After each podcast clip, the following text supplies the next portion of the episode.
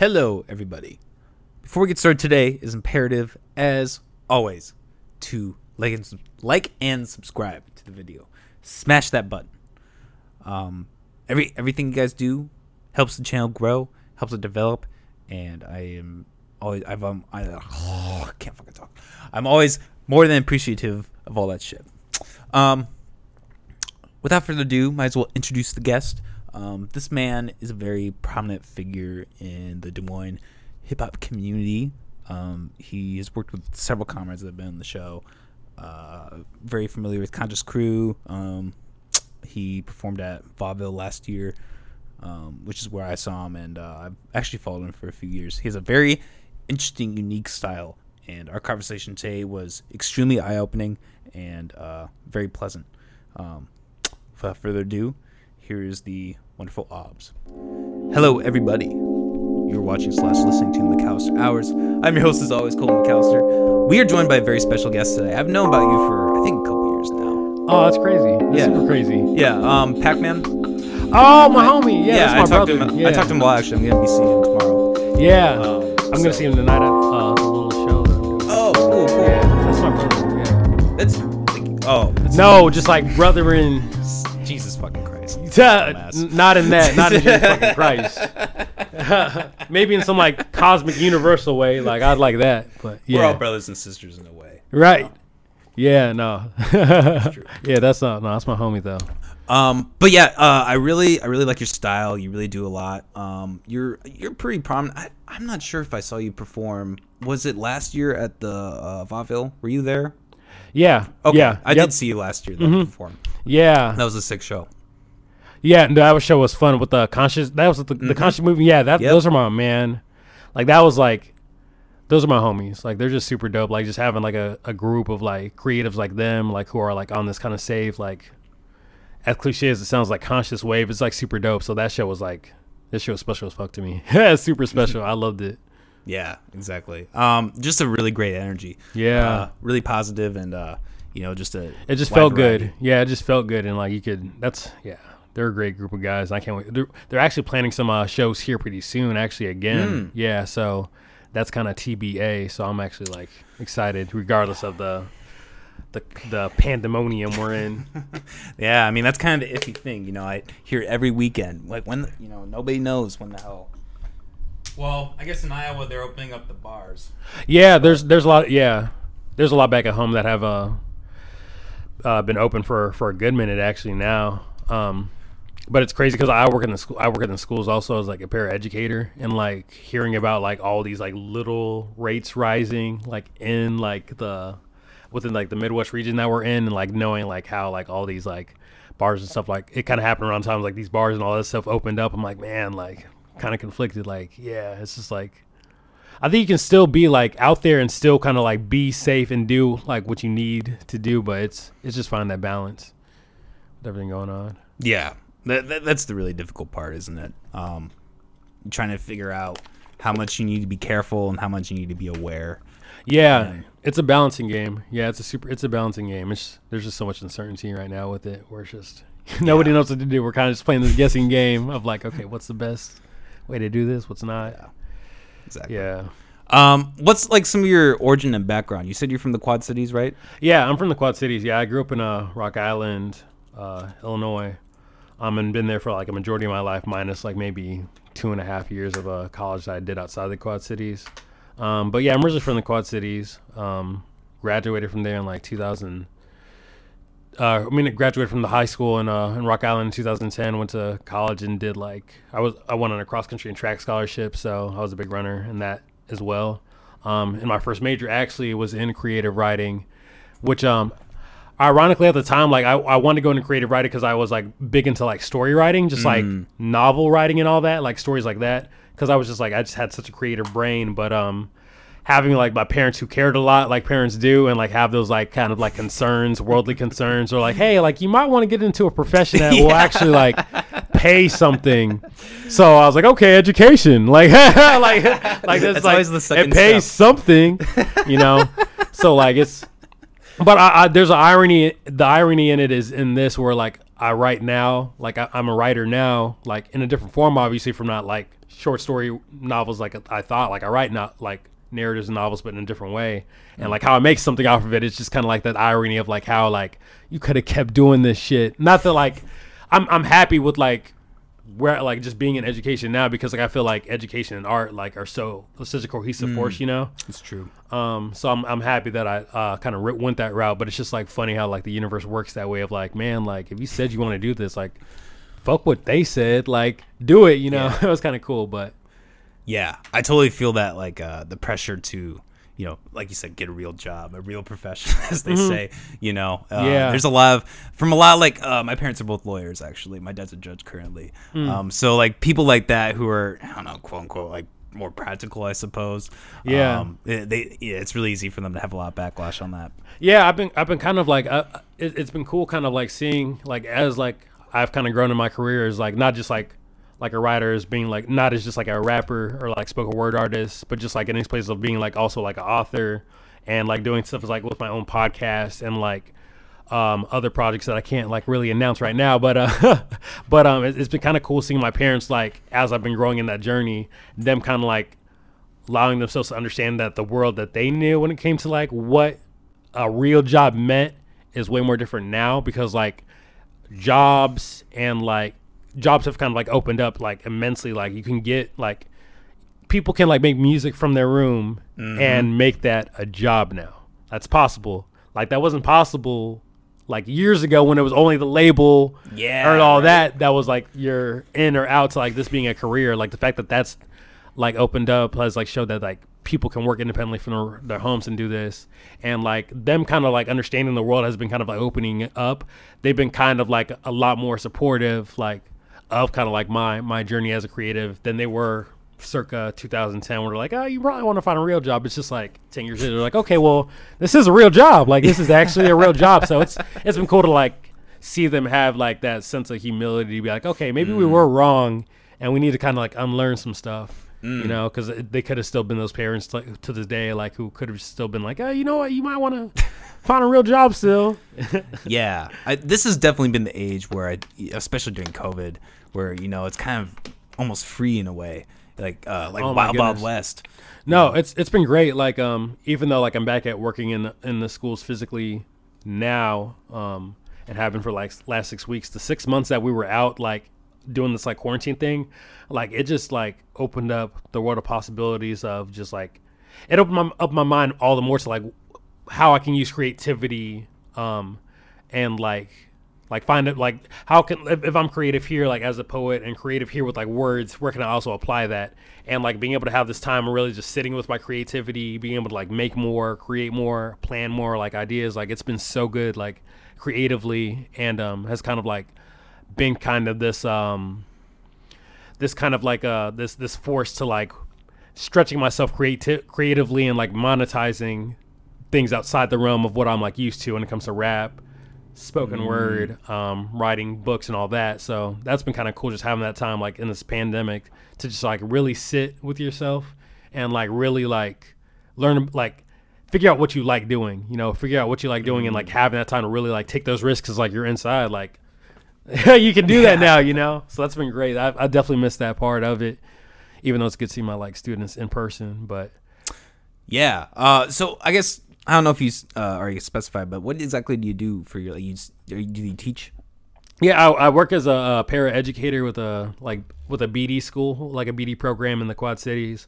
Um, I've worked with BD students uh, for the last like five years, and like BD means like people with behavioral disorder, quote unquote. I don't like that term because it's just yeah, It's a label. I, I Yeah. I get that.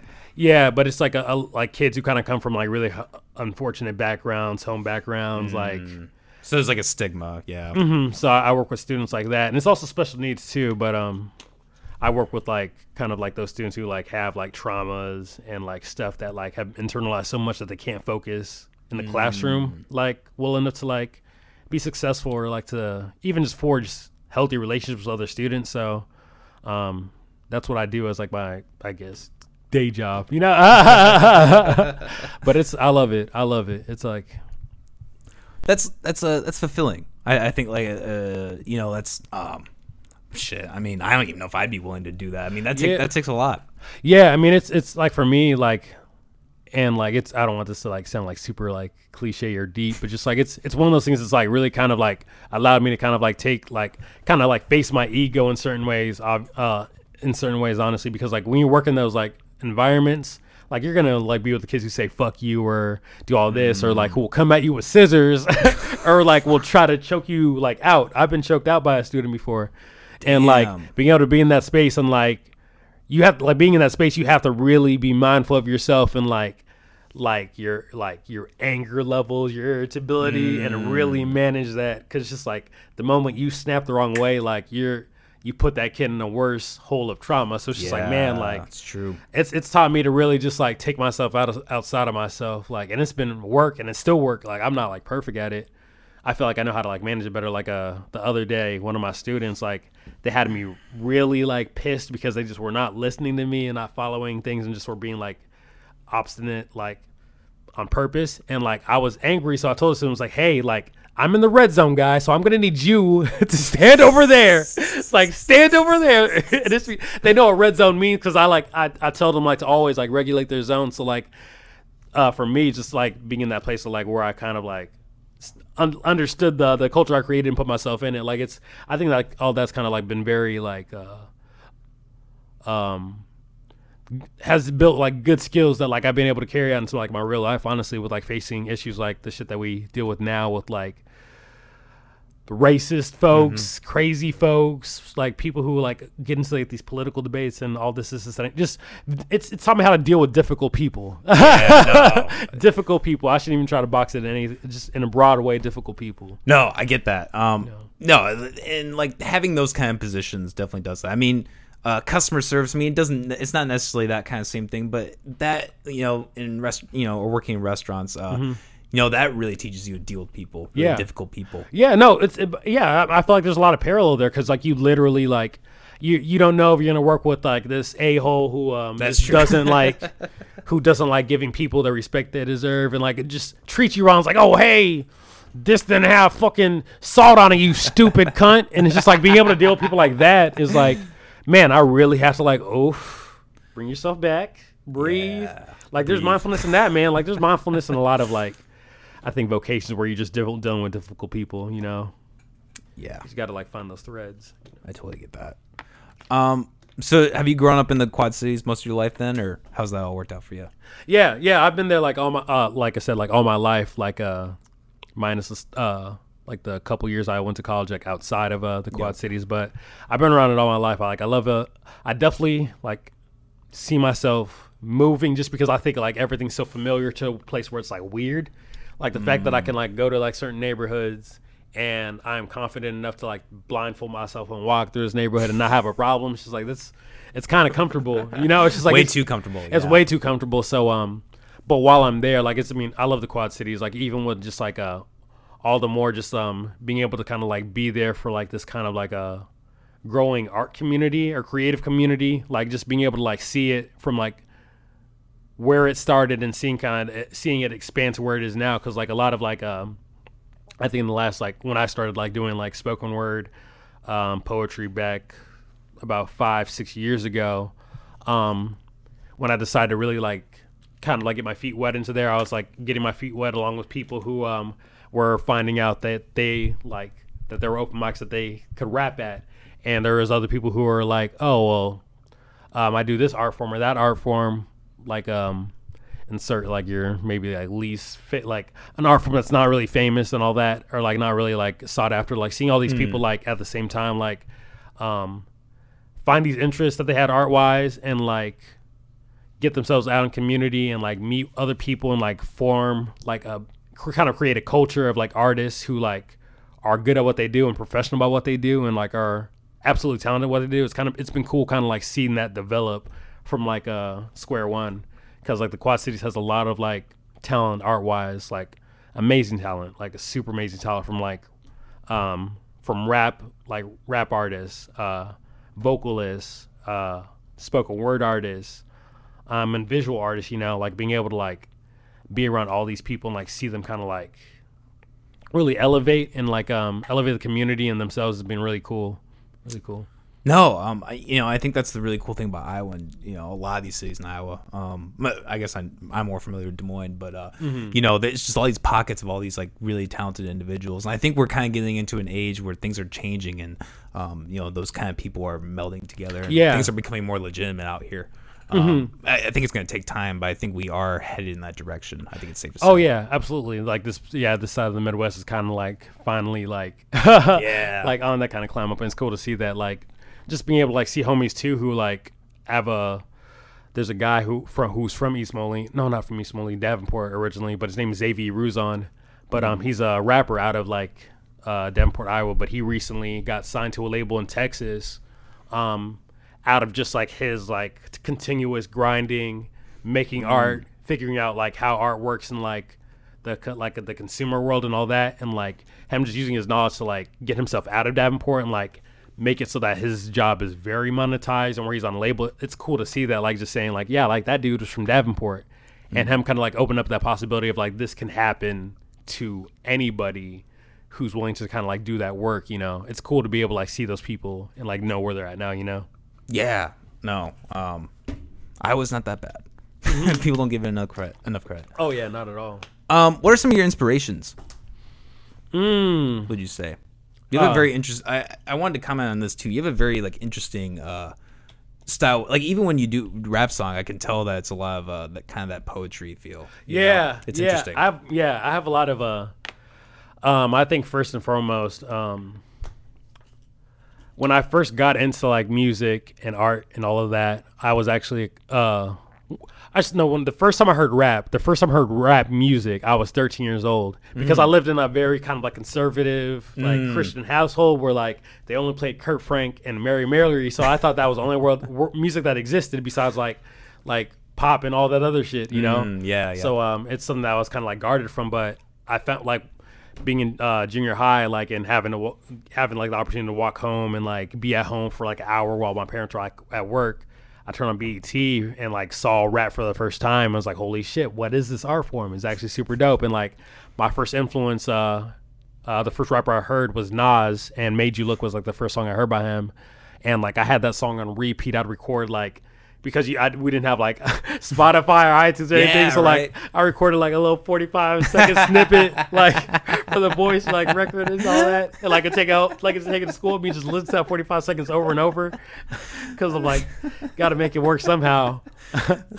but um, um, like like listening to like his music really uh, kind of sparked that like interest to write in me. Like I didn't write music like rap because I didn't think that I had what was needed in rap because like in, in junior high elementary junior high i was always like called like white or this this this any other because of like how i held myself and all this so i'm like man like well that means that like because people call me white i can't really do this because you have to be black even though you are black it was it's re- really weird like identity crisis type thing but um Yeah. i never really had that confidence so like i always write poems and i would always like um write little stories and stuff like that. And like um, as I kind of like grew more interested in in rap and music, like I had like inspirations like Lil Wayne, like who like when he was like really really like and like he still well he still is a really dope writer, but he he kind of had a well, he had a legal issue for a while too. So I, I get what you're saying. He was more prominent in the late 2000s. Mhm, yeah. So like artists like that, like in my earlier days, like were influences then like Kanye West, Nas, and like uh Wayne. Um, but like what influenced my style like now has been like artists who artists like uh propaganda who's um who's a spoken word uh artist and MC out of California and he's just a very interesting thinker. And like the fact that he like does spoken word and rap and like can like create this like hybrid of like art like that really like inspired me um to like write the way that I do. And even like write and really like had like have the content that I do like writing wise when it comes to like spoken word or like music like really talking about something that really provokes thought because like propaganda is a very thought provoking person. So he's definitely like my biggest influence um besides that people who are like a little bit more known um Kendrick Lamar which Hell yeah, I think a lot of people who are like lyricists and writers and like creatives like will agree like that dude is just different. Like it isn't just like his writing ability, but just like how he thinks about little subtle things he puts in music to just really like tell a big ass story and nobody really knows. Yeah, he uses Like- a lot of symbolism. A lot. like it's just like I think like specifically his uh, his damn project, like just um how like the, the concept of like his like internal battle with like good and evil, wickedness or weakness, like it was just such a deep project. And like just little things he did in that project to like really like piece that together if you're really paying attention. It's just like, man, like he really thought about this. So like I think like he influenced me to kind of like really really think about my art like in a very like 5D dimensional kind of way like where like if I'm writing something I'm already visualizing what it's going to look like. I'm already like visualizing what's mm. visualizing what it's going to sound like. I'm also thinking mm. about like what tones I want to use here or if I want to raise the octave here to like have these different voices kind of talking to themselves like in this like certain piece you know like i'm really a big fan of that because like creating art with layers like that even though like mat the masses of people won't get it people because like i mean consumers for the most part they just listen and are like oh like it's cool. It's those who like are really listening and like really wrestle with that and really like pick apart art like that like are like ones to pick apart art like those people like are, are the ones that i really like like creating for because like with that comes like with that kind of like picking apart work, um, a work of somebody. Let, let's say Kendrick Lamar's uh, Pride song off his damn project. One of my favorite songs. Like as you're like it's say if you're like just sitting there reading it and listening, it really kind of takes you on this journey that's not just like examining the words, but like thinking about like yourself in that like narrative of like man like what he's saying is like really true and it's speaking to me in this way. Why is it speaking to me in this way? And like it kind of takes a person like this thought-provoking introspective kind of like journey. So i'm always a big fan of that um creating art that does that. Pre- creating art that like really provokes somebody to think and also has to be dope as well you know like Yep. it's like for me that's my whole like my whole like uh mantra is like a make good art. And for me like good art is like art that's authentic and art that's dope because like you have to have both those like formulas for art. Like you can have art that's authentic i.e button poetry which is boring as hell i do not like button poetry because it's just like What, what's the difference between like what's button poetry? button poetry it's very um very white I'll say it. it's very very fucking white um and like i don't like uh, it's like it's it's kind of like if you listen to it, it like every person who considers themselves like a like a button poet enthusiast they all have like the same tone of like how they do poetry. My mother took me to the store to get candy. And like it's just like this it all follows like this formula like that there's this unwritten formula like that everybody has to follow. And not only that it's just like it's less about creating art that's dope. And like if it just has a message that resonates with that person's like biases or what their side or what their like label like say like it's there's a perfect example and i'm gonna put this on blast i'm gonna put this spoken word slam poetry event on blast but um there's this uh, slam poetry event i did in iowa city right um i think it was last year um and it was like a national one. Like, it, no, it was an international one where like the winner of the one in Iowa City would like record a video and like compete with somebody, with people in like different countries and all that. Um, so it was a pretty big deal. It was really cool. Um, What was it? what was that? What was it called?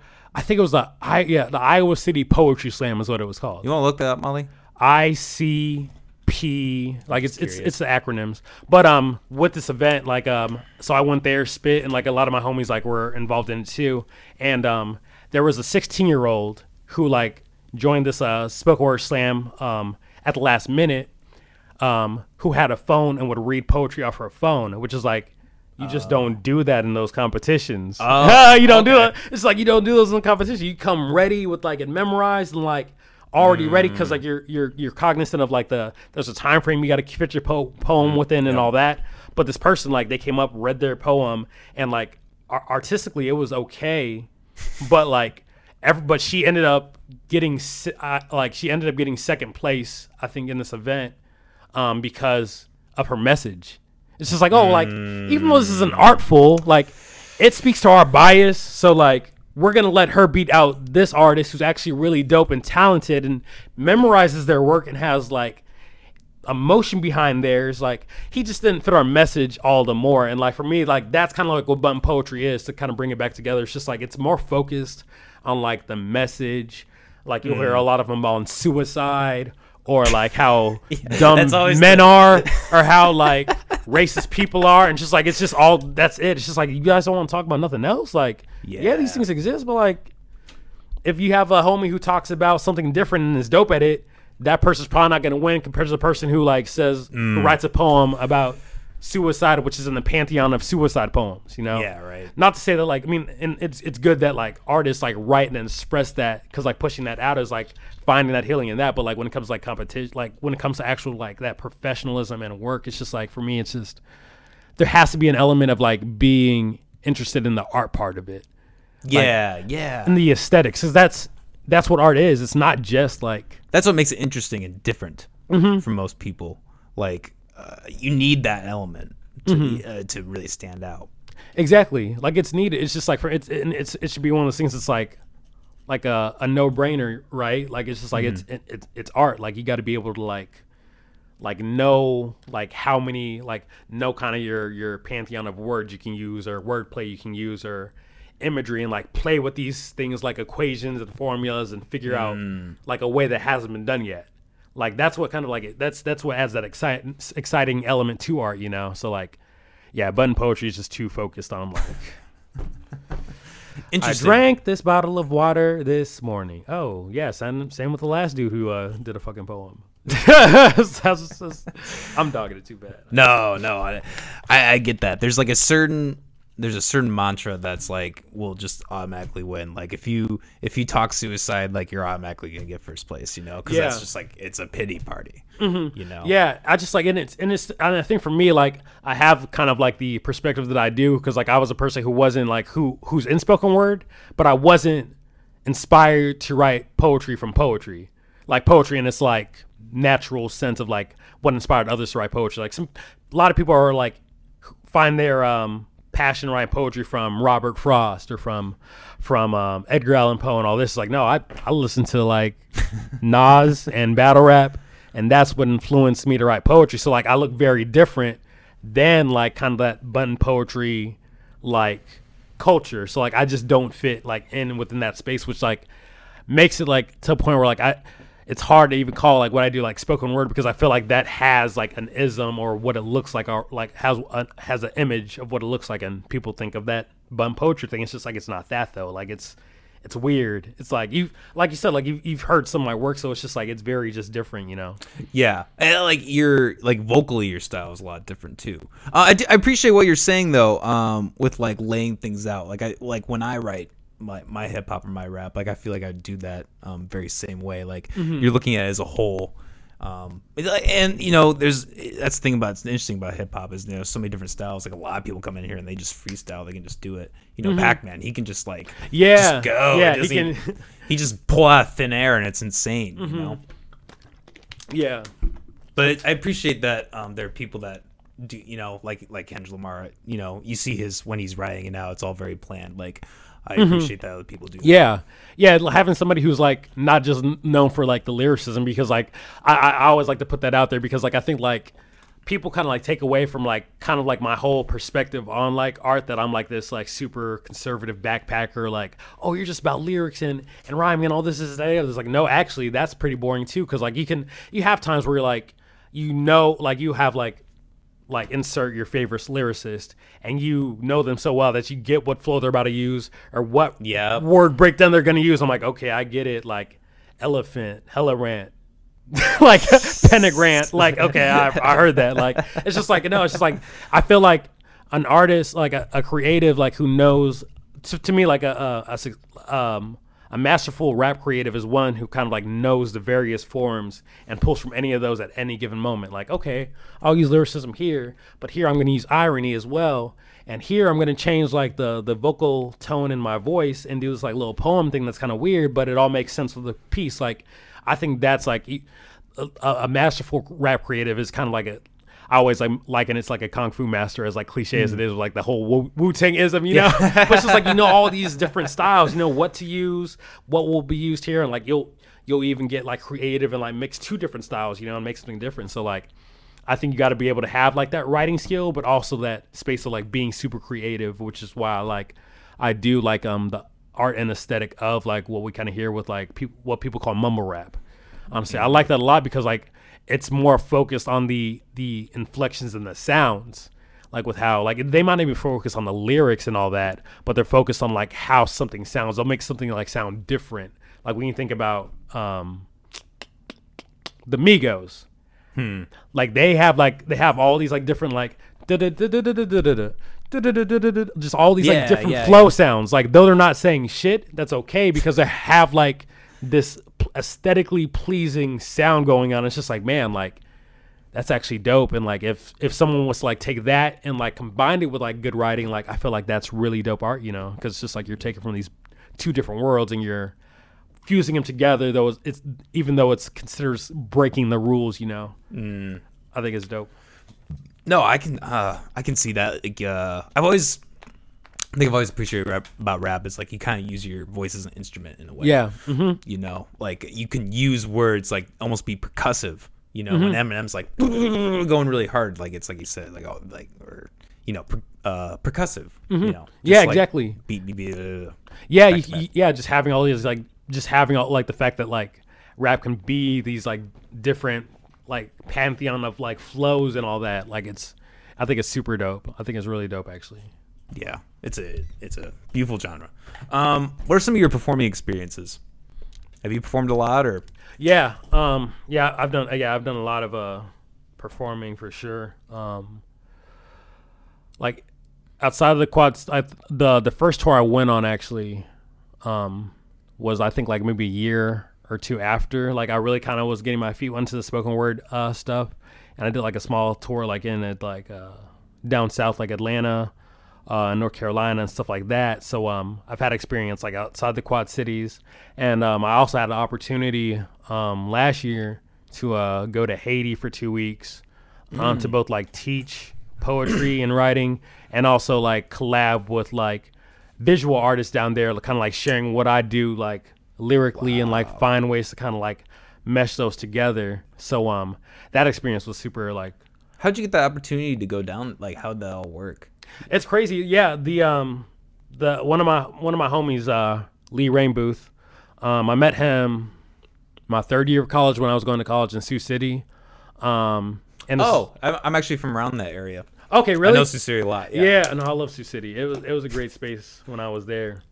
I always refer to it as Sewer City. That um, Sewer that- City. that interstate will never be finished. I swear to fucking god. They were working on that when I was a kid, and I I lived up oh in yeah. like oh, I do remember that. Yeah. I was living up in South Dakota last year, and like we kind of were around there, and I would go through Sioux City, and it was just like, God damn it, they still, still haven't finished. No, they're Oh still working on it.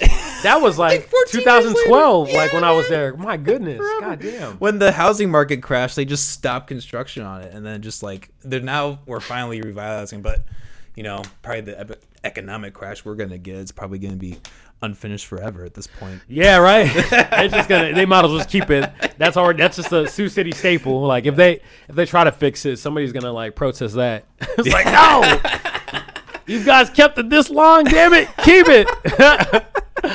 Somebody's gonna be mad about that. Yeah, true. But uh, yeah, Yeah. that's where I met my homie at um, when I was going to school there, and like we kind of just stayed in connection. And this is way before like, way before I had it in my mind to like do anything like with art in the capacity that I do now.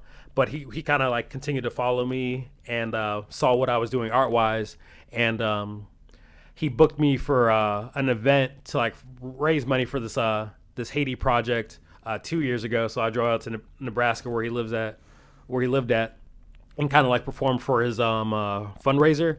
And then um, after that year, he gave me opportunity to come come down and like uh, teach art for two weeks and um, work with some of the artists down there as well. So uh, we I, I raised money to kind of like uh, go towards um, the art center that he worked at down there um, and went down there in February, which was kind of dope because like I left on like an ice storm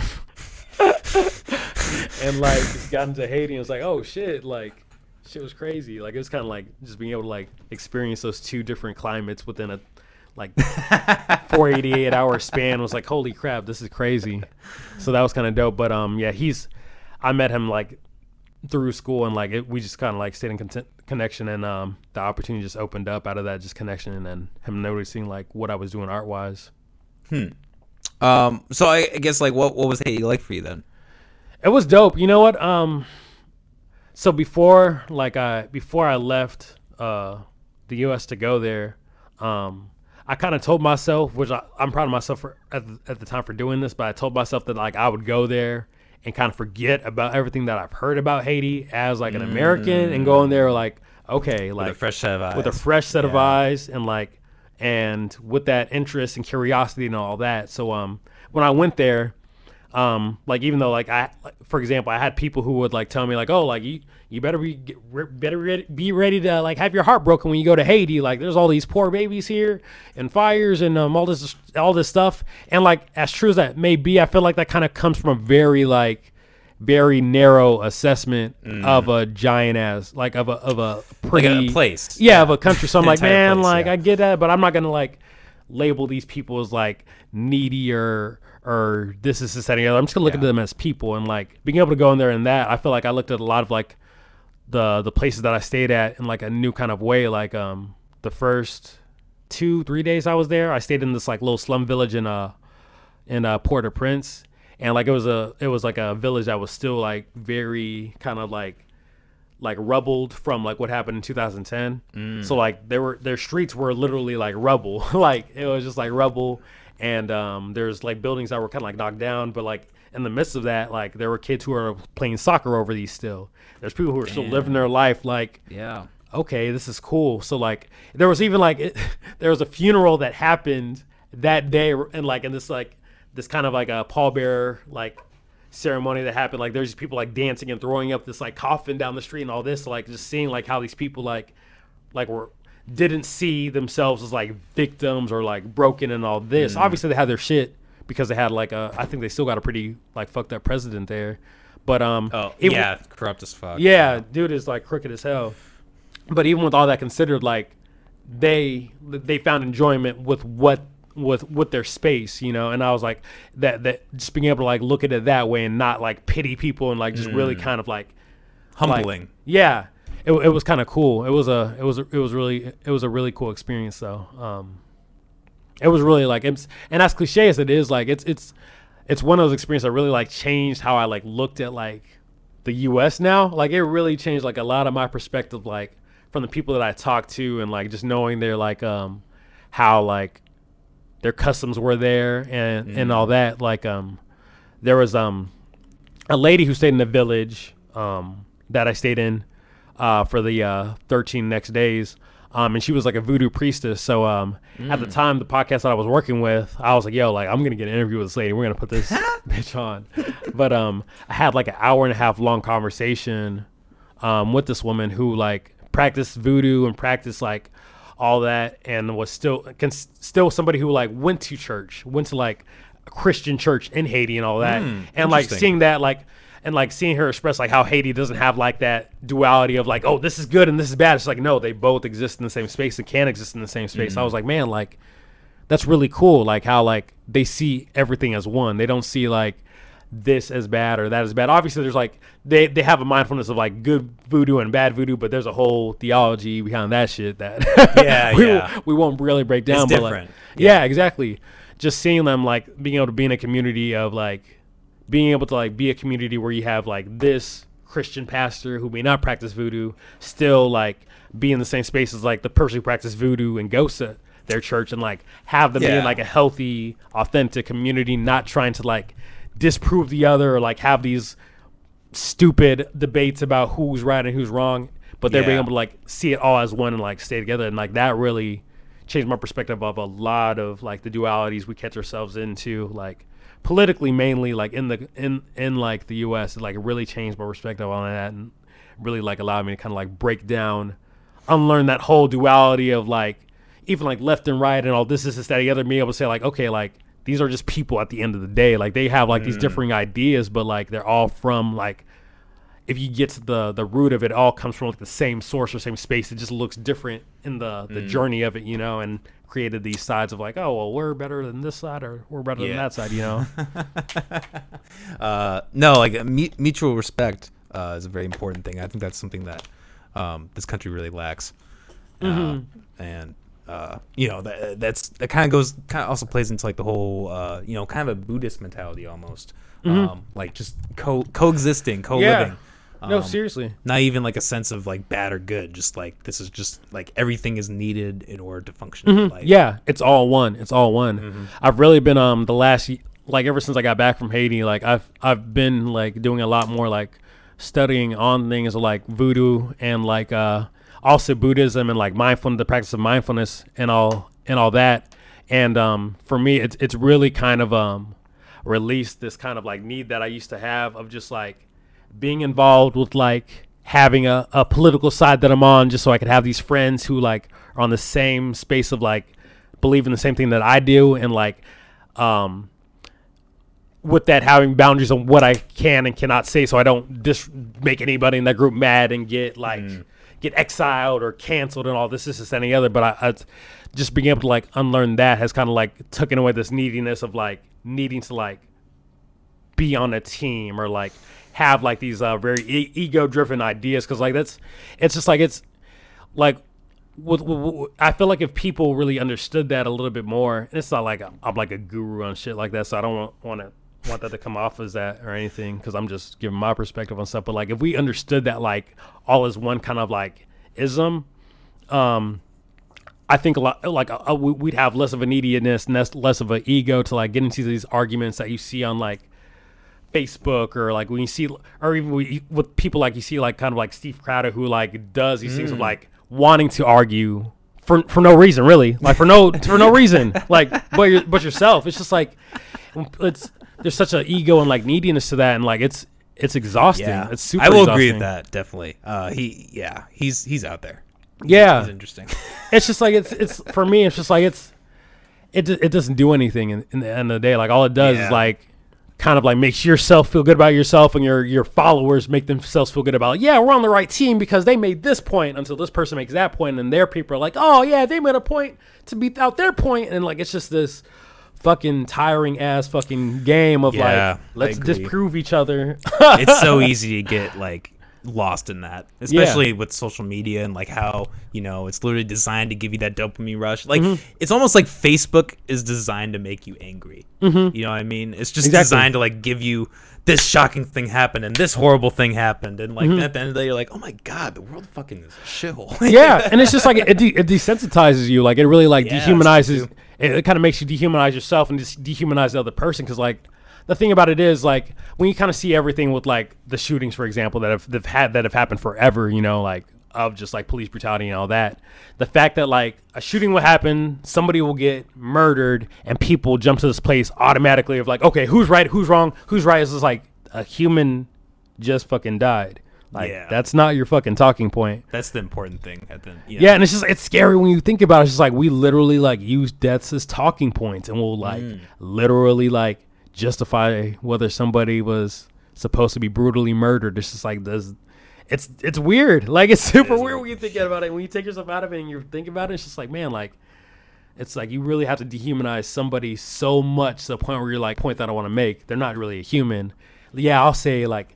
Oh yeah, let's have compassion for them, but they did have this track record. it's just like it's it's, it's weird, like it's so weird. Yeah, uh, and that's the big. You know, everybody just seems so divided. I, I, not to get into me, but I feel like I'm always more in the middle, and like Yeah. I, I just happen to be someone, or I just tend to be someone who can just look at both and just be like, can we just like Yeah. chill the fuck out on some of these things and just come to some kind of middle ground? I mean, that is, I think that is vital if we want to, you know, move forward. Mm-hmm. I think any rational person can agree with that. Yeah, exactly. It's kind of like anything that is an extreme like idea of like this is completely right, so that means that's wrong, and doesn't even consider that. Like that's a pretty dangerous like is a very dangerous. dangerous mindset. Like you think that everything you think is completely right and that nothing is wrong. Like it's just like I think those people who are like really kind of the the the the game changers are people who like really like have like really influential uh impact on like other people are those who kind of like live in that middle space as you kind of talk about like live in that space of like non-duality of like being able to see both sides and see both the ugly and the good and being able to like truthfully assess these things because they don't have a team they're attached to you know? Exactly. Take things like take things that happen like a case by case basis and be like, okay, these are the this is what happened, et cetera, et cetera, et cetera. And you can kind of deter it by you know based on what you believe. I think that's important versus like going, "Oh, this happened. What did they tell me to think?" Okay, this is what. Okay, this is how I'm gonna. You know, Exactly. I think that happens so easily and so often. And it's Mm-hmm. it's just tragic. Yeah, because it's just like it's, it's hard to do hard work by yourself. So like if you have somebody who does their own hard work, even though it may be out of their own bias, you're like, oh well, this makes it easy for me, so I'll just root for them. So they'll continue to do the work for me and like tell me what to think because I don't want to think for myself because that's a lot of work and I got a nine to five and I'm fucking depressed and stressed most of the time, so I don't want to deal with that. It's just like it's you know Yeah, that, It's just yeah, like- that's true too. it's just like yeah, it's just it's hard work. Like being able to like Mm. take yourself out of yourself, like because when you take away that ego, like it's you're working from a blank canvas. It's just like damn, I got to paint this fucking picture myself. Like shit. yeah. Well, and you know, it's uh, it's really like uh, being like I said. I don't know. I just lost my train of thought. Weird day, man. oh, you're good. um, um, what what about your podcast? Um, you, you do the Black Thoughts podcast. Uh, tell me a little bit about that. Yeah. Um. So the Black Thoughts podcast is uh been a podcast that we have that I've been hosting for the last like two years, and um my manager, um and the guy who like I do a lot of video work with, we had like. A, we had a conversation for a year, like before we really like decided to take on like the Black Thoughts podcast. But we wanted to create a podcast that was um, that was facilitating honest conversations, and um, in a way um, that's really kind of like digs into like the um, um, digs into kind of like the the deeper meaning behind stuff. Like for example, like um, in in black communities, like when it comes to the um, topic of like religion, all you're given is Baptist and COGIC, or you're just going to hell. That's it. Like you don't know about black agnostics, you don't know about black Buddhists, you don't know about black Zen Buddhists, because like it's just like when you're black, it's just like that doesn't exist. Like it's only, it's on, we're only Jesus, baby.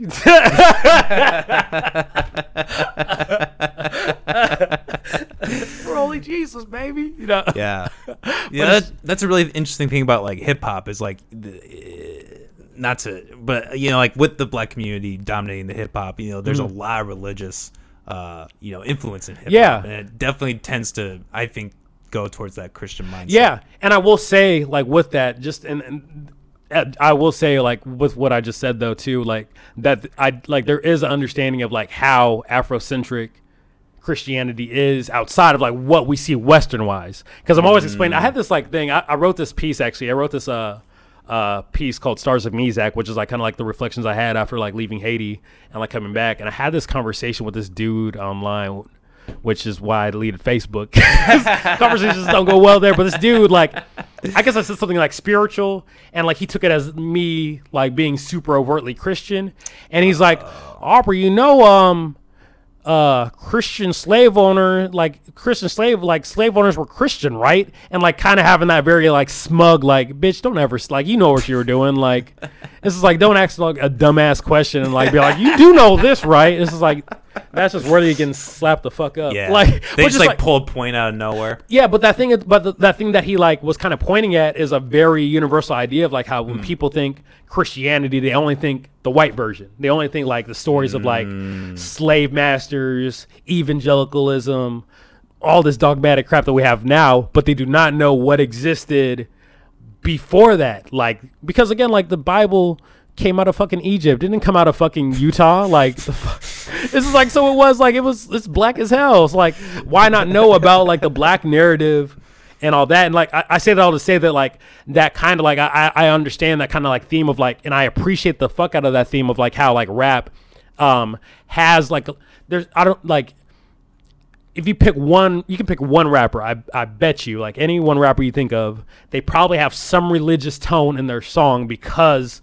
of that just being the culture of just, Yeah. just being that that, that cloth that they're cut from. So like, I'm always, I always have to explain that's like homies who are like always like, oh man, like they believe in that Christian shit. It's like, bros, that no, like it's we got to make that divide there. You know, you got to understand, but you know, No, I, I, I totally get that. There's definitely mm-hmm. a difference between, well, it's all interrelated, but there's like a culture and a religion. They're like separate entities. yeah, yeah, exactly. You know, and like culture can be influenced by religion. You can have certain things in your culture that kind of reflect that, but like Mm-hmm. there are people who participate in the culture who don't participate in the religion. exactly. Jews exactly. are a really good example. Mhm, exactly exactly so like it's like with all that said like it's even like with that understanding that I, like that I have about like Christianity from the black perspective and story it's always good to have expose people to like all the thoughts though, like everything that's like black. Cause like the Christian church wasn't the only thing that existed like Yeah, in no, in. Africa. Like there was again like voodooism. There was like like people who are like monat like who's practiced monasticism and like were desert fathers and desert mothers who had like some Christian theology type stuff, but like were a lot more like free form Eastern religion type like thinking people. So like,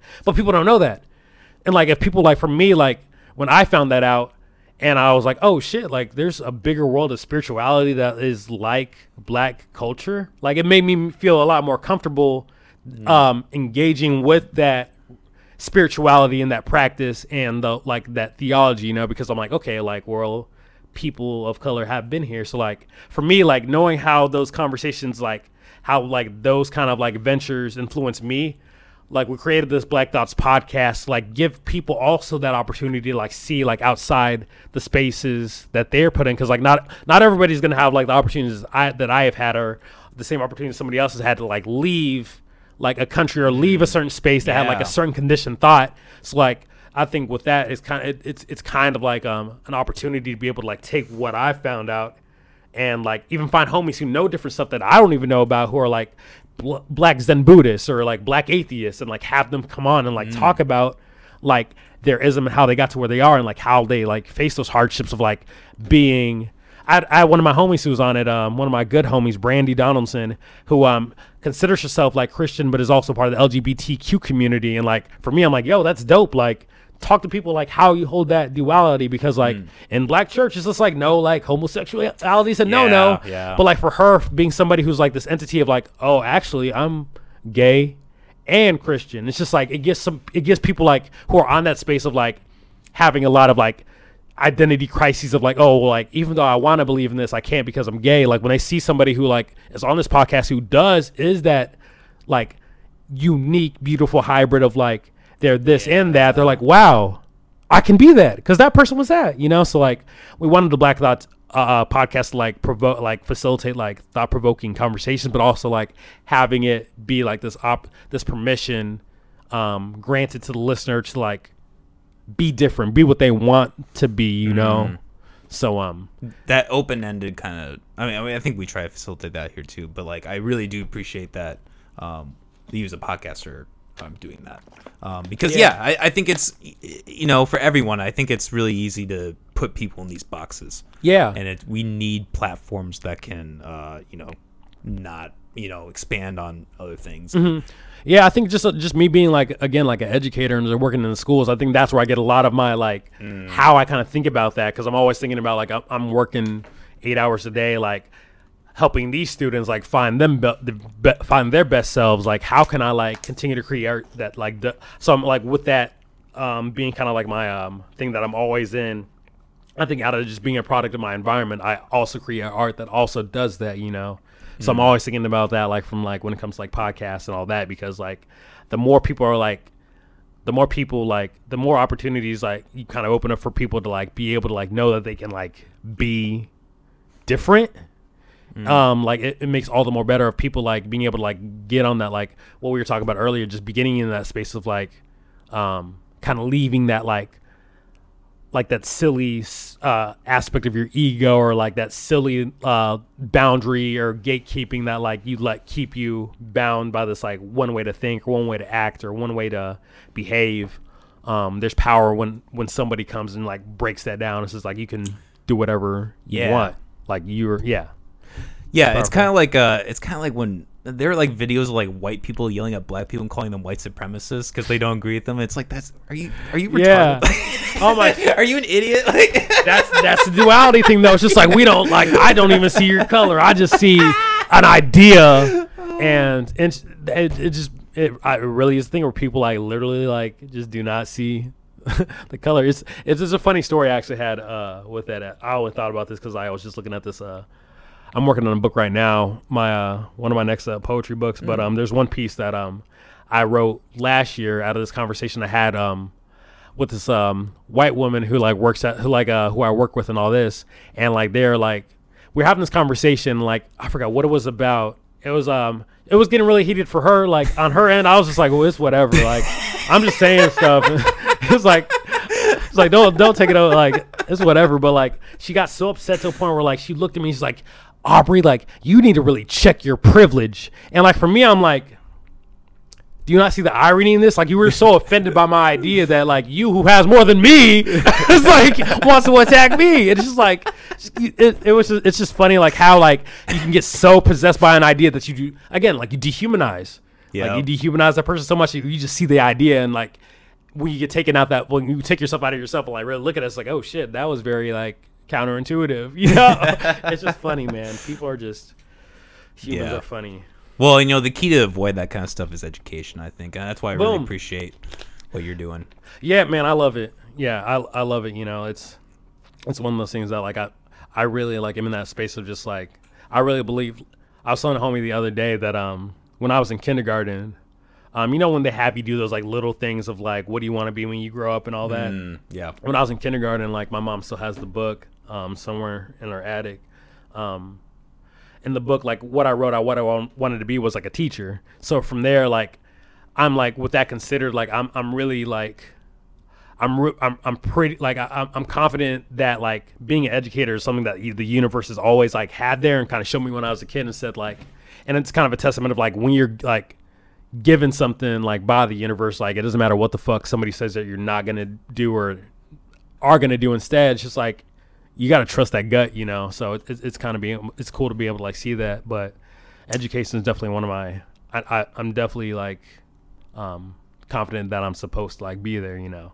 Yeah, well, you know, com- you know, talking about confidence, like that's kind of what you got to be as a podcaster too. You know, you got to be willing Oh, to have yeah. people different ideas, and you know, if their idea is a little, you know, you got to be able to kind of, you know, maybe debate that a little bit. Yeah, and just e- even being able to accept that you can learn something from it, even if Yeah. it's not. Any- and again, like the only way to do that is like to take your ego out. But like Yep. for me, like I'm always like every like podcast, uh, every guest I have on, like I'm always eager to learn from them. Like it can be like my homie, like with our Black Thoughts podcast. Um, I had one of my good homies, Krilo, who's an amazing artist too.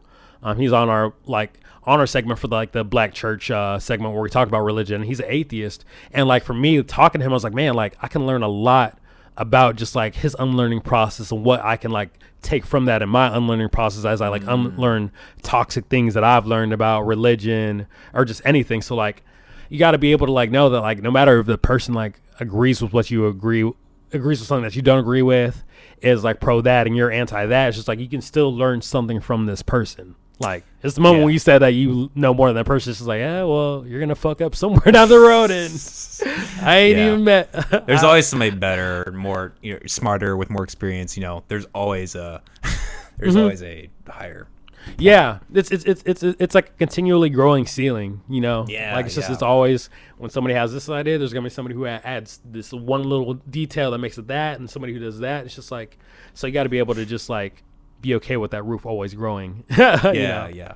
So, what's your process of like uh, finding guests or like you know setting up your show, that kind of stuff? What, what all goes into that for you? We actually still um um it's funny that you say that because like um as I was telling you like off like off of this um we've kind of been taking like a break with like Yeah, doing a lot of recording with the Black Thoughts podcast because we want to get that figured out more along with like getting an actual team and all that um because we kind of just reached out when we first started we just kind of like reached out to um anybody that we could which we is still like a, a strategy we still want to like go by.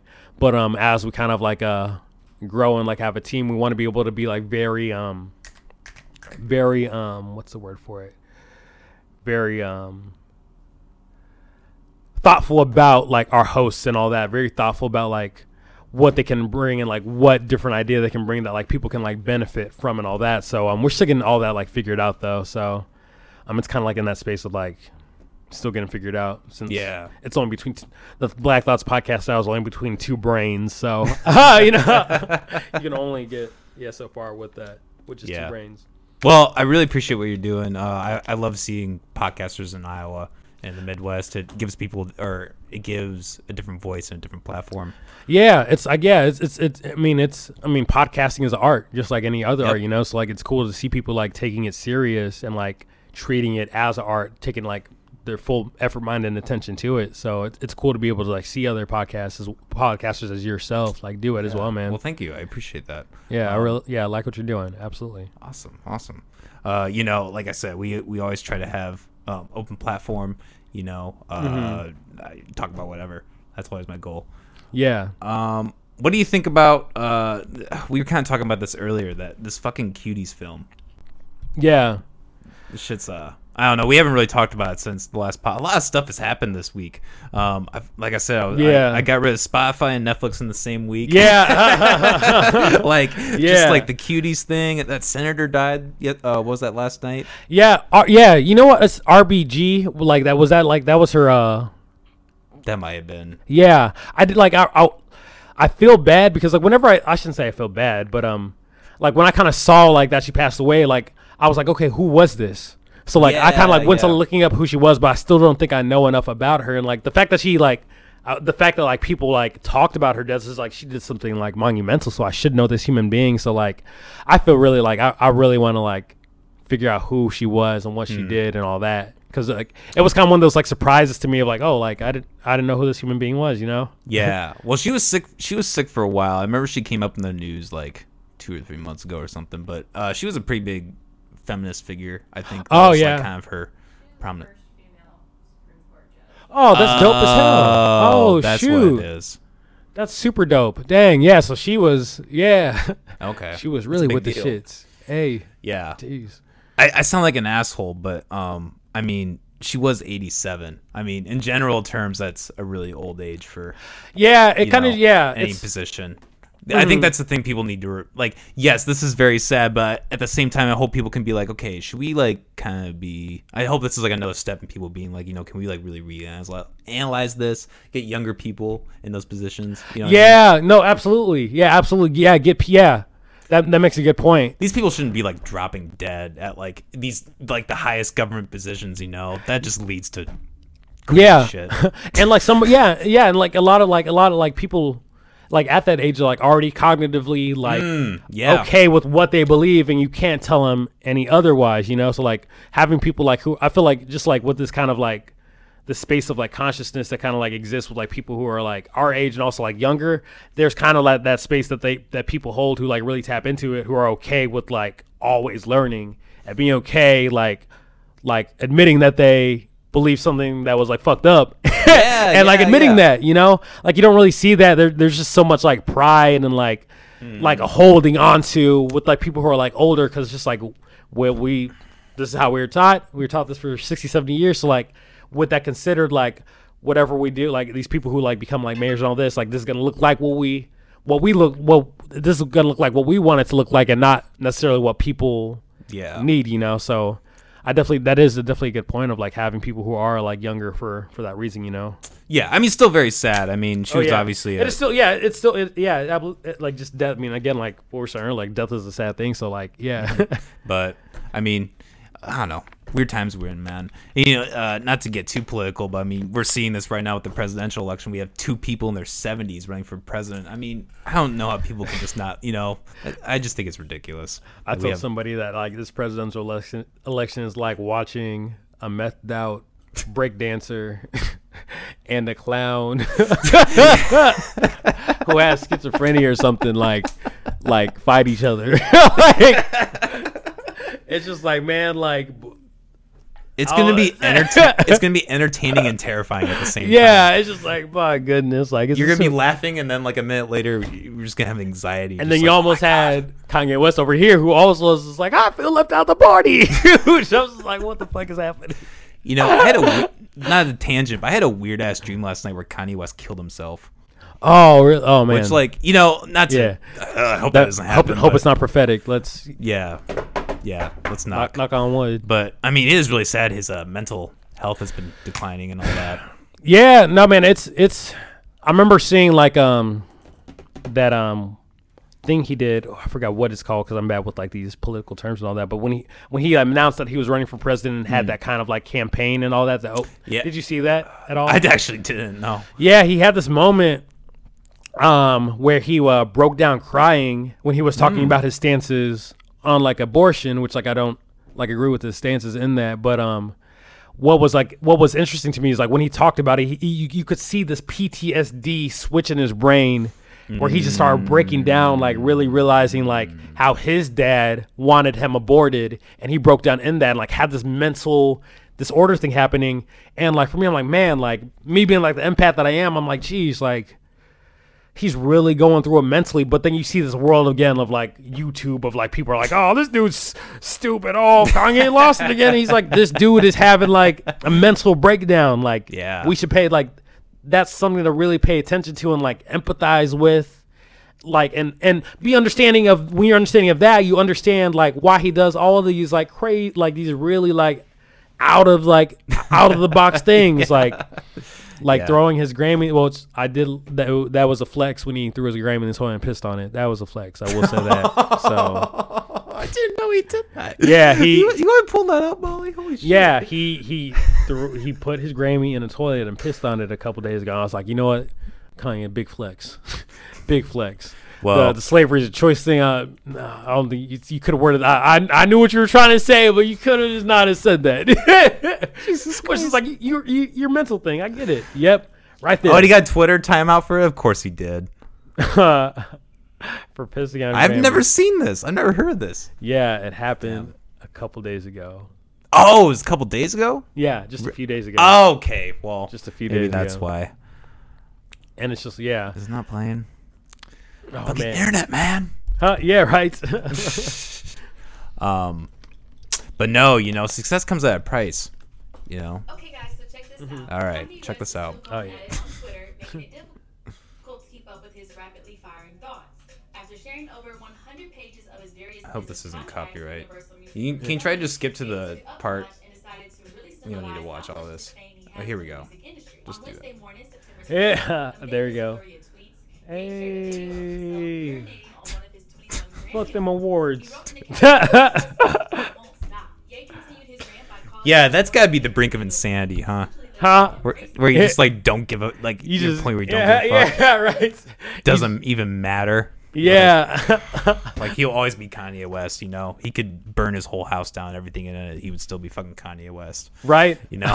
he would still get back up. It's fucking Good. God, that guy's something else.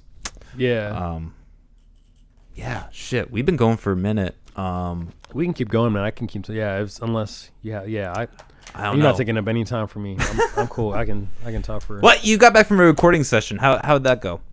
I mean, it was dope. I was actually um with one of my homies who I um met through like the the wonderful world that the internet is connecting like you to different people and all that. I met him through like IG because he was really interested in a lot of my work that I was doing artist wise and like my first project. He actually tossed me a beat for free for uh to use on my um Sensei Syllables project I put out um, at the beginning of this year. And ever since then, we kind of always kept up with each other, kind of always stay in contact. And he had this idea of just um, creating um, an EP between two of us. And I've always wanted to do like a collab EP with somebody where I'm just like, we're just doing a lot of creative, experimental stuff and kind Hell of just yeah. like doing that. So, um, I think at the yeah the beginning of the quarantine, we started this idea of like doing this um this collab project, and um, that's what we that's what uh, we were finishing up today and all Oh, that. okay. I'm actually going to be going there again today to kind of like get some finishing touches on Mhm. stuff. But um, Okay. yeah, release date for that is to be TBA. But it, it was a really cool project project to being able to like work with somebody and like being able to like kind of learn how they do things aesthetically and learning how like you can complement that instead of like trying to like over. There's a lot of cohesiveness that kind that I kind of like learned from that um the collaborative work. So it was really dope being able to do that. That's awesome. So, i are you guys both rapping? Is he producing you rapping? How's that? Oh work? yeah, I mean he, he he does all the um he did all he did about uh ninety percent of the production like Okay. beat wise, um and he he raps as well. So like he'll produce the beat, um he'll be rapping, and I'll be doing either spoken word or rap, or um anything of that sort. Um so there's it's it's very versatile in that like um from like the content that we have in there and the, the way we attack um each uh, track and like each um each track on this project. So it's very experimental. It it definitely will have its like surprises, like very pleasant surprises. So No, that's awesome. I always love those projects, and you know, I think that's the thing I kind of struggle with too. But like, I think Des Moines or Iowa in general, I guess, needs to get on is like collaborating, like doing projects with like you know multiple people. Like, Mm-hmm. I'm really waiting for that album that has like ten to twenty different artists, like all Yeah. the same thing. You know, Uh, yeah, I, I would say Des Moines is like one of the places that d- does really well at that. Honestly, man, like the, the the collaborative like energy that I see from Des Moines is like way different than like what I see like in Davenport where I like stay stay uh staying. You know, like it's um. it's there's there's collab there's like collaborative a collaborativeness happening in both like cities, but like seeing Des Moines like coming to the morning and seeing like people who um, do different styles of rap collab with each other, and then them collabing with these other people, um, just like as if it's like natural, um, has been really dope to see. So I I- feel like Des Moines I really kind of like to me like a blueprint of what that collaborative work looks like of just like collaborating Yeah. with people who do different things, you know. I guess I'm more meant so like I guess there's there's a divide. Like there are a lot of people who collab, but there are a lot of individuals who you know Oh, come yeah. and they're like very egotistical, like about themselves. Like I'm Mm-hmm. the goat of Iowa. I'm the you know they even say like I'm the goat of Iowa. I'm the best, and they don't even like really know anyone. I feel like there's you know because we get a lot of people in who who are just like. Yeah, and not to diss them, they're fine, but uh, you know, I don't necessarily know if they're willing to collab on the level that maybe you are. Oh yeah, yeah. It's man, yeah. It's that those those art those artist safe zones, man. They can they can they can fuck you up. they can fuck you up. Like That's what's good about hip hop, though. There aren't really very many safe zones in like yeah, kind of exactly. Yeah, exactly. Like there's yeah, there's a lot of like there's a lot of um opportunity to like really like do different things, you know, and like a, as it gets bigger and bit like as like different like uh aesthetics of rap like evolve and all that, it just makes Yeah. it more and more possible. So I think the I mean the beginnings are like a basically just a huge fuck you, you know, NWA, all that, you know. Mhm. If Yeah. you, you can emulate that in any way. I think So- there's a I don't we don't even need to get too political on this, but like we're kind of ending we're nearing towards like a really weird time and you know, I think like wh- what do you think is going to happen by the end of the year, end of 2020? Where do you think we're going to be looking at? Man i don't know like it's so like you know what i i've like i think i put myself in a place of being okay with uncertainty. All like even though i can think like pre mm. pre pandemic i was like okay with like not knowing but like i feel like i'm all the more just like okay with just saying like oh i, I really don't know like what's gonna happen at the end of this year. It's like i think we're probably gonna be like this like it's we might be like this till 2030 or, or it might be done tomorrow or we all just might like die and i hope that doesn't happen but it's just like i just don't know. You know so I, I feel like i've just lived in that space of just like uncertainty because like there's just so much craziness there's just so much chaos like i feel like um it's it's it's chaos that's kind of like good in the sense of like so like like with this pandemic i've been telling my, my my friends and like close homies is that like i feel like we've all been kind of like faced with this like faced with the inevitable concept of death from like you can either die from a virus or you can get die, die from a cop or you can just die from like somebody who just wants to shoot you up because you've you've seen all that happen in this last six months. Like the where where i live at um we just had somebody two months ago uh this guy who was like angry and feeling some type of way like went to a, a, a funeral of a boy who who died of cancer like the eight year old boy.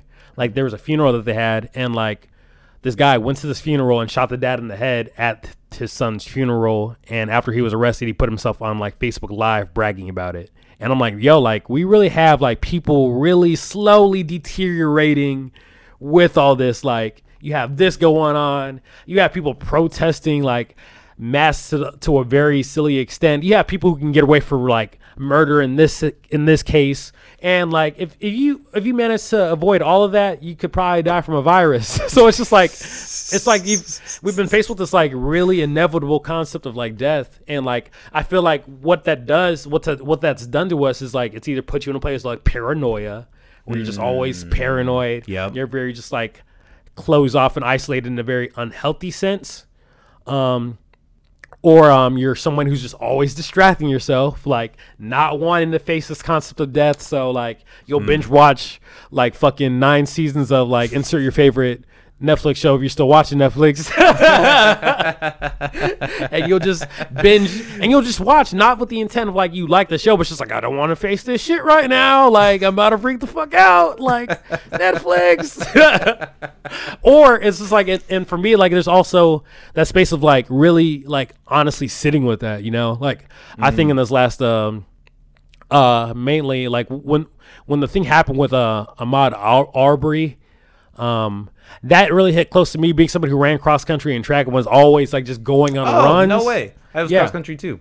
yeah uh, hey bro man hey yeah but um I, yeah I ran all from junior high throughout college so like for 13 years like I ran outside like in very remote places and that could have been me so like that that cut really deep um and then I feel like the um the thing with George Floyd like really threw me into this really dark disgusting yet like necessary liminal space of like just being very like cynical of everything around me, pessimistic, and um, really facing this idea that like oh shit like like I could literally like die like like I could literally die going on a jog down the street or I could literally die just by like like doing just being in the wrong place at the wrong time with the wrong dude you know yeah. and it's just like for me it kind of put me in the space of like really sitting with those ideas and like I hate using the word sitting but just for lack of a for this just like because I feel like sitting people think of just like you're you're calming it all I was like no like I was in that Yeah. bitch shaking scared like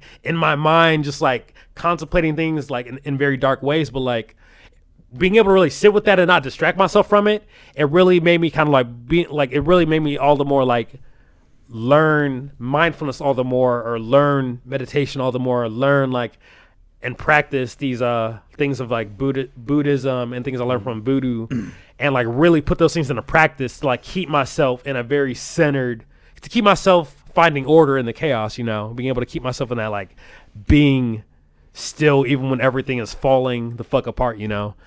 No, I really appreciate that. I think that's uh, you know, that kind of when the whole coronavirus started. Like I've always had kind of this view on death. You know, you can look at this coronavirus and you can, you know, make it the worst thing in the world. But you know, there's so many things in our reality that can just take us like that. And I've always kind of had the mindset, you, you know, you can wear, a ma- I can wear a mask at the grocery store and be polite, but beyond that, I'm not gonna like lose my fucking shit over a virus. I mm-hmm. mean, uh, mm-hmm, just with so many different things going on. I mean, if you just if you live in that, I mean, and for people I know who do live in that, I just feel so sorry for them. Yeah. It's yeah, it's a prison. Like it's I mean, that's a prison like I said, like it's like a prison of just paranoia where you just mm-hmm. literally just like you're you're scared about the most irrational things, you know, like you just allow fear to like put you in all these places where like if you're around somebody who has their mask out for a second outside, you're like, Oh my gosh, put your mask on, I could die right now. It's just like, yeah, Well, like the snitches, snitches get rewards. Oh, oh my gosh. Snitches get rewards. That's like that has to be Did it. you hear like they got like so much fucking like the the department like put out this hotline and like the email and everything and people just like spammed them like just crap Oh, like wait. dick pics and like Wait, so wait wait, sit wait, sit wait. Snitches get have you ever heard of that? Snitches get? No. I thought no, I thought you no, I thought oh no. I, No, that was a real thing. Uh, Look, in New what- York, yeah. in New York and California, they put up a thing where if you could snitch on people not wearing their mask and not like staying in and taking COVID precautions, and they actually fined a couple people. Um, some couple got fined like sixteen hundred sixteen hundred dollars each for going on a vacation in New York. what? Yeah, you want to pull that up, Molly? That is insane. Are you serious? Yeah. S- Uh, and there, there's a clip of like I think I could be I could be wrong, but I think it's the New York mayor saying snitches get yep snitches get rewards. Well, oh, okay, L.A. Snitches get rewards. That name is just fucking. We need to make sure that everybody Golden. continues to let us know where those folks are. If you've observed recurring violations of the Safer at Home order, please continue to let us know at coronavirus.lacity.org slash business violation. You know the old expression about snitches? Well, in this case, snitches get rewards. We want Which to is thank you. stitches. for making Get your ass beat around here. so I get fucked up. That's your reward. Yeah, but some you know some people are real fucks with that. Uh, some people got you know screwed for like you know choosing not to wear a mask. You know that is just yeah. which I mean, okay, you can argue whether that's good or bad. But I mean, sure, that person's like you know livelihood be affected by that? Like, should there you know? Yeah, find like sixteen hundred dollars just like in a time where like that person probably isn't working right now and they're like, oh fuck, sixteen hundred dollars. I'm not working right now. I'm not getting paid. Yeah. Oh crap. That's like all in my bank account. It's just, that's kind of yeah. That's kind of It just show it just goes to show the man doesn't give a fuck. You know those Yeah. people, those people they do not care. No, you know, they do not give a shit. Yeah, that's that's crazy. I did not know that was a thing. Snitches get rewards. Someone needs to make a parody of that or something. It's like snitches get rewards. This is the reward level. Level one, you get punched in the throat. Like a Dave two. Chappelle skit or something. Level two, you're getting body slammed. Three, we might have Bruce Lee come and kick you in the chest. it's like snitches get rewards. Well, you love them though. yeah, yeah, Yeah. I'm glad that Iowa's not gotten that bad. Oh yeah, no, Iowa's just been doing their thing. yeah, pretty much. You know, and you know, people have good or bad things to say about that, but Yeah. it's interesting. They finally put. Well, I mean, everybody knows that. Probably they finally put the mandate up. That's going to come up tomorrow, right? I think September twentieth. The bar, the bar close closure. I guess I don't know if they're doing any, any of that in Davenport, but here in Des Moines, Oh yeah, I haven't heard like six it. counties uh, put put a mask mandate, and uh, some bars and restaurants got closed. Oh shit. here, uh, reclosed. So, yeah, crazy economic times. Like at my job at work, uh, I'm a cleaner, and uh, we're uh, we're kind of losing work with with all Oh, that. yeah. It's just you know times are rough, and you know podcasting I hope uh, helps people through that, and that's you know we're both Yeah. that. No, seriously. I mean, it's, yeah, it's, it gets uh, like just having like again, it gives people something to like really sit with and like Mm. really kind of like think about. You know, like I've been binging the heck out of uh, Duncan Trussell like Family Hour podcast. Ah, hell yeah, Excellent. he's the shit. yeah, that's the homie, man. That's that's the big homie. But like, just like just being able to like sit with like pod like just sit with the episodes that he has. Like, I think it's it's allowed me to really like be like, you know what? Okay, like. We're surrounded by death. Okay, whatever. Like, yeah. it's okay. Like, He he's a wild dude. He's not. Yeah, he is dope, man. He is. That is a dope human being. Um, have you heard Mr. Robot? No, I haven't heard Mr. Robot. dude if you got prime check that shit out uh it is all about like um taking down society and like uh there's in the show there's a entity called evil corp it's very reminiscent of like you know any of the big you know really conglomerate companies Yeah. and just it like it's people like it, it utilizes a lot of like computer hacking and like taking them down. It's just like very cleverly written. T- tells a lot about like you know class the class um the situation with the classes and everything. Like how there's so much uh, so much of a gap. Um, it really, I really highly recommend anyone watch it. That's been my binging. Mm, yeah, I'm gonna, I'm have to. I'm to peep that. I've been. Hell yeah. I've been like binge watching like anime and stuff. So Joey Badass is actually in the second season. really, Yeah. Oh, okay. That's yeah. I'm gonna definitely have to peep that. Yeah, Mr. he does a really Mr. good job, Robot. too. I'm Yeah. gonna actually put that in my notes. Cause I'm gonna watch that for sure.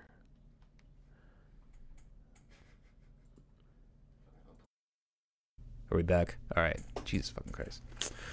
Well, that might be a that might might be a sign. Um, we're actually Molly's gonna be meeting my parents for the first time tonight, so we gotta wrap this up here. Oh yeah, no, definitely. Um, but hey, this has been a really great episode.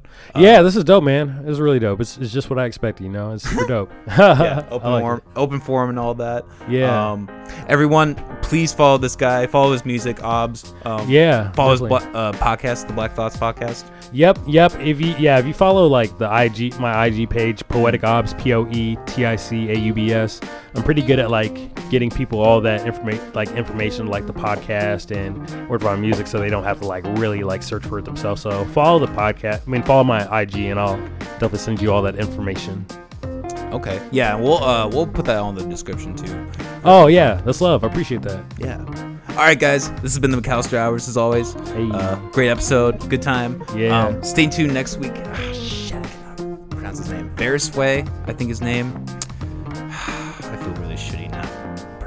He's gonna be on the podcast next week, and he's a local rapper. Uh, he's actually from Africa um, initially, like he Oh, grew up up. there and all that. So um, hopefully we can get into that, kind of get some of that background, and it can be a really interesting episode, interesting characters. So, all right, it's been a pleasure, man. It's been Yeah, a great appreciate time. it again, man. Um, if, if you ever need a guest when you guys are up and running, uh, feel free to let, Oh let yeah, yeah. No, I remember. Yeah, somebody on our team said that. Yeah, they that you you reached out and that. So yeah, we, Yeah. yeah, we'll definitely do that. Actually, Awesome. most definitely. All right. Hope you all been chilling, having a good night. Um, yeah.